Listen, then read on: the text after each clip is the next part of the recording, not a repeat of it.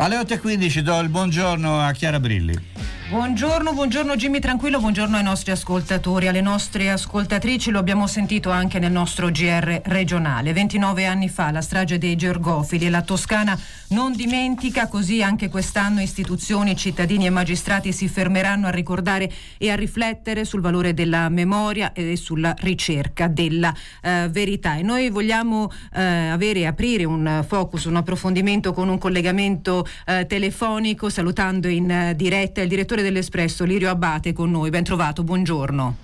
Buongiorno a voi. Autore di diversi libri sulla mafia, tra cui l'ultimo, Stragisti, peraltro presentato recentemente anche a Firenze, da anni sotto scorta, giornalista che lo ricordiamo quando era all'Anza, dette per primo la notizia dell'arresto di eh, Bernardo Provenzano. Abate, come i nostri ascoltatori sanno, non ci occupiamo di mafia solo in occasione di commemorazioni importanti come questa, come il trentesimo della strage di Capaci, ma abbiamo cercato di seguire anche con l'associazione familiari eh, della strage di Via dei Gergofili con Giovanna Maggiani Kelly che ci ha lasciato nell'agosto 2019 tutto il filone della trattativa eh, Stato-mafia, dei mandanti occulti, ma anche sul nostro territorio le infiltrazioni nella Toscana, non più Felix lo possiamo dire, l'inchiesta CHEU del, degli ultimi anni sui fanghi conciari a Santa Croce eh, sull'Arno. Ecco, in, in questi 30 anni non si parla più di mafia da un punto di vista di stragi, ma la mafia c'è sotto vesti diverse, forse nascoste ma ben presenti. La mafia diciamo, non possiamo andarla a ricercare più in quella che era um, la mafia dei Corleonesi e delle, delle stragi del 92 del 93 e quindi eh, oggi e quella mafia lì eh, è superata, è superata proprio dalla trasformazione che i Corleonesi stessi hanno, hanno voluto. Oggi la mafia, appunto, come dicevi tu, è una mafia più infiltrata nel centro-nord del paese, è una mafia infiltrata nell'economia, nella finanza del nostro paese, inquina eh, diciamo, i pozzi legali che ci sono nella, nell'imprenditoria, nell'economia, inquina, inquina, soprattutto la democrazia, cioè nei consigli comunali e regionali e lo fa tutto in maniera silente perché e così hanno capito purtroppo che riescono a ottenere risultati maggiori rispetto a quello che poteva essere o può essere lo spargimento di sangue che crea naturalmente eh, paura, che crea allarme sociale e accende riflettori mediatici. E loro lo fanno tutto questo in silenzio, guadagnando sul eh, sulla spesa pubblica mettendo di fatto soldi in tasca che sono soldi pubblici, soldi nostri e quindi eh, diciamo, in questo caso la società, cioè noi, ne, ne abbiamo un danno perché loro non, non danno servizi, eh, anzi diciamo, ce li rubano questi servizi, eh, li danneggiano e, mm, e arricchiscono appunto con, con, i soldi che sono soldi eh, di tutti noi. Ecco, in stragisti ci riconduci anche nelle strade naturalmente di Palermo, ma anche di Firenze, Milano, Roma, della costa adriatica e della Toscana, in cui i boss si muovevano quasi indisturbati. C'era una eh, normalità dei personaggi eh, della criminalità organizzata, possiamo dire una banalità del male che ha, vede una normalizzazione oggi in quelle invece che sono le modalità, come dicevamo, molto subdole, quasi irriconoscibili, ma eh, che si stanno eh, radicando anche su territori eh, come quello appunto nostro, come quello toscano. Eh, sì, diciamo, per rispondere alla tua domanda farei un piccolo passo indietro proprio basandoci su quella che è l'origine della strage di Via del Giorgopoli, che, che colloca proprio nel più ampio progetto terroristico eversivo di quegli anni, ideato nell'autunno del 1991 da, da Salvatore Rina, il quale diceva bisogna prima fare la guerra per fare poi la pace. E, e, e questa, e questa mh,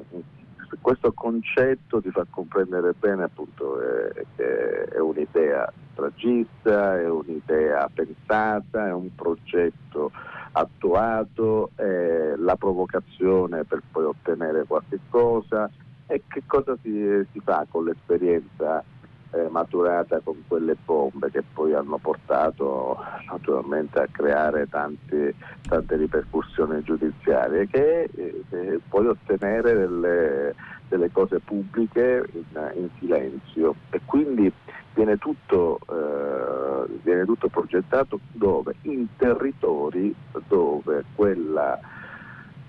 diciamo, quel vaccino dell'antimafia non è ancora arrivato, dove mm, il virus riesce a penetrare e a influenzare tutti quanti perché non c'è ancora, non ci sono gli anticorpi per individuare quella, questa malapianta, questa malattia che è la mafia, anzi ancora di più il metodo mafioso.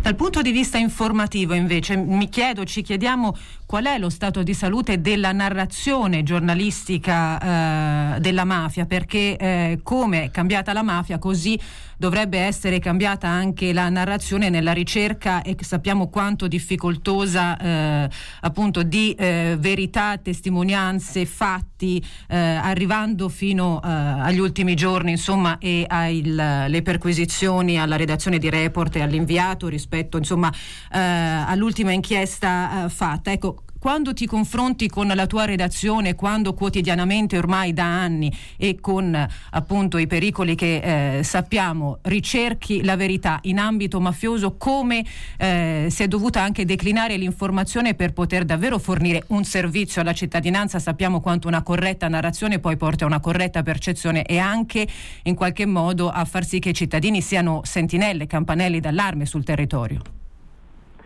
ci sono due versanti. Il primo è il fatto che mh, oggi è molto complicato mh, raccontare la mafia perché, perché non la vedi. Cioè, mh, non abbiamo potuto raccontare la mafia terroristica mafiosa perché ci sono stati, c'è stato il cratere di Capaci, stato, ci sono stati palazzi subentrati in via D'Amelio perché c'è stato mh, il patrimonio artistico eh, attentato a Firenze e via dicendo, quindi abbiamo fotografato, abbiamo filmato, abbiamo visto purtroppo le vittime innocenti e quindi tutto questo lo puoi materializzare e trasformare in un filmato o in una foto che puoi mettere sul giornale. Oggi, a distanza di tutto questo tempo, la mafia, come dicevo prima, ha cambiato pelle, è diventata invisibile. E l'invisibilità come la racconti? Come fai a portare la gente oggi che non vede, per fortuna, le stragi, gli omicidi eccellenti e dire che esiste ancora la mafia? Mm, e, e quando soprattutto non riesci a mostrare se oggi dici c'è la mafia a Milano, c'è la mafia a Firenze, come la fotografi? In che cosa? Qual è l'obiettivo per portarla? È difficile e quindi diventa più complicato il taglio diciamo, comunicativo per eh, far comprendere a chi non è vittima della mafia, perché chi è vittima della mafia gli racconti delle resistenze alla mafia lì lo sanno bene, sanno di che cosa si parla. Devi documentare, ma devi soprattutto oggi, nel 2022, scegliere un taglio comunicativo ben diverso da come veniva fatto 30 anni fa. Se oggi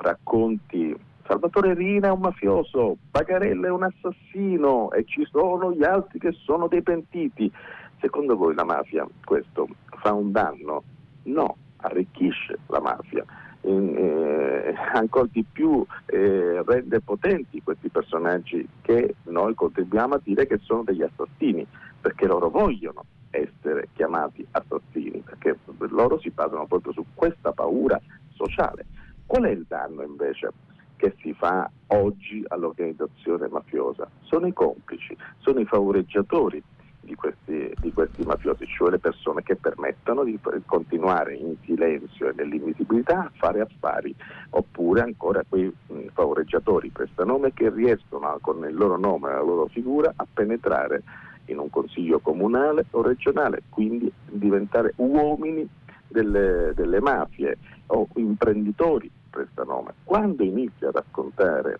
questi personaggi, documentando il loro coinvolgimento, mostrando come si sono piegati al volere dei mafiosi, tutto questo allora sì che crea un danno, anzi indebolisce l'organizzazione mafiosa. E questo oggi è lo sforzo che si deve fare, documentare, raccontare, registrare tutto quello che può essere notizia, tutto quello che può essere giornalisticamente importante, perché la notizia giornalistica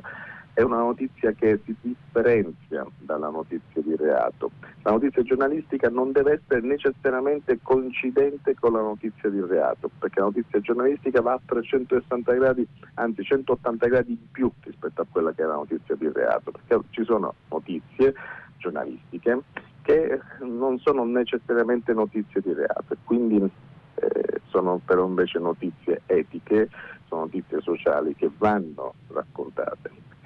raccontare che c'è oggi eh, un mafioso condannato eh, per mafia, che è stato condannato definitivamente per mafia, che si mette lì e indica un candidato alle elezioni comunali eh, di Palermo, eh, eccetera, è una, una, notizia che di fatto non è reato, però è eticamente importante per un giornale, per un giornalista raccontare, svelare quello che c'è dietro e dire guardate che c'è un, candidato al, eh, al, sindaco di Palermo che strizza l'occhio a chi è stato condannato per mafia, che c'è un bacino di voti importanti e questo eticamente non si può fare. Ecco, oggi il giornalismo, l'informazione ha questo compito importante, non essere più dipendente dalle carte giudiziarie, dalle labbra dei magistrati, ma fare il proprio lavoro di giornalista, di comunicatore, che è quello più importante, stare sul territorio e documentare tutto quello che si può documentare dell'influenza e dell'invasione mafiosa in territori in cui a volte la mafia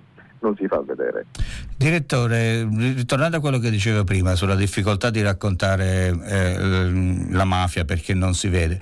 anche il valore eh, delle, delle, celebrazioni, no? eh, come si fa ad evitare che siano celebrazioni soltanto fra coloro che eh, hanno vissuto e hanno conosciuto eh, le, le, stragi di mafia? Come si fa a, qual è il linguaggio giusto per passarle alle prossime generazioni che non hanno vissuto eh, questi, quei, questi, tempi, quindi vivono queste, queste, celebrazioni come qualcosa di strano, esterno a quella che è la loro realtà, proprio per eh, i fattori che enunciava precedentemente. Beh, è molto complicato, però siamo comunicatori, dobbiamo scegliere eh, il taglio giusto eh, da dare, eh, quindi è naturale 30 anni fa e ci sono persone che oggi magari ci stanno ascoltando che non erano magari nate. E quindi cosa devi fare per renderli partecipi e eh, coinvolti in un problema così serio che Firenze ha conosciuto soltanto 30 anni fa purtroppo in questo modo e, e che poi diciamo, purtroppo ha proseguito sotterraneamente a, a vivere e a subire, e proprio con um, esempi pratici di vita eh, pratica in cui ci sono vittime ancora oggi delle mafie che in silenzio eh, stanno lì o che eh, a volte reagiscono e, e denunciano. Eh, la retorica non è purtroppo un'arma vincente né un'arma coinvolgente nella, nelle nuove generazioni e nelle persone che oggi vogliono capire di più in quello che è accaduto in via del Giorgoppo di 30 anni fa. E quindi questo è il nostro compito, è il compito di, eh, di dire che retorica, con la retorica non si fa nulla, ma si deve guardare avanti, che si devono guardare a quei fatti per spiegarli in maniera molto più semplice per evitare che tutto ciò possa accadere o comunque si possa ripetere in futuro e che bisogna raccontare qual era il contesto politico-sociale di quegli anni per fare un paragone ad oggi. Ecco, eh, lo sforzo è enorme, eh, lo capisco, è difficile anche, anche, per me, credetemi, ma è quello che oggi bisogna, bisogna fare, uno sforzo in più per rendere più chiaro e comprensibile a chi non ha vissuto quegli anni eh, tutto, tutto ciò, perché altrimenti rischiamo di fare un, diciamo, vivere due vite parallele in cui la, eh, la, società di oggi va da un'altra parte e noi che abbiamo vissuto emotivamente quegli anni lo viviamo ancora in maniera retrograda e, e diversa. Eh, Abate, vogliamo fare un ultimo sforzo anche di sintesi, però un tema in conclusione eh, volevamo condividerlo con te, la battaglia sul carcere eh, ostativo. Secondo la riforma Cartabia in corso, proprio i fratelli Graviano e Ergastolani potrebbero presto tornare in libertà, tutto questo a 30 anni dagli eccidi per cui furono eh, condannati. In questo senso come anche l'opinione pubblica può far pressione perché tutto ciò non avvenga? Eh, la sintesi è molto semplice. Eh, io non credo che gli ercazzolani definitivi come gli stragisti Graviano o Bagarella o Scarano eh, si sono rieducati e non credo che mh, mm, lo, lo, faranno mai perché hanno fino ad oggi rivendicato la loro appartenenza a Cosa Nostra e, e, e la loro eh, forza e potenza sul territorio eh, l'abolizione del gas ostativo permetterà a queste persone di tornare liberi. Queste persone hanno circa 60 anni. Ecco, se dovessero tornare libere sarebbe un arricchimento per Cosa Nostra. Eh, tutto questo il governo eh, di Mario Draghi, del ministro Cartapia, non sta facendo assolutamente nulla, né per rinforzare il 41 bis, che è il carcere impermeabile a cui sono sottoposti i boss mafiosi ancora forti che vogliono avere contatti con l'esterno, né per altre eh, situazioni in cui la mafia vuole continuare a, a vivere e, e governare i territori. È una situazione su cui bisogna stare attenti e finché purtroppo non ci tocca direttamente, magari dice, diremo o diranno, vabbè, è un discorso che riguarda chi è vittima della mafia, è un discorso che riguarda gli altri. Invece quando poi vedrai che direttamente il tuo territorio, la, la tua amministrazione comunale, eccetera, ne è stata invasa, ne è stata permeata, allora lì sarà troppo tardi e sarà un problema serio a porre rimedio. Noi abbiamo voluto attualizzare, ricordare la strage di Giorgofili, attualizzarla nei suoi contenuti, nei suoi scenari, appunto come dicevamo anche in quest'ultimo eh, focus con eh, Lirio Abate, direttore dell'Espresso, autore di Stragisti, che ringraziamo per essere stato con noi. Buona giornata e buon lavoro a tutta la vostra redazione. Grazie anche a voi. Buona giornata.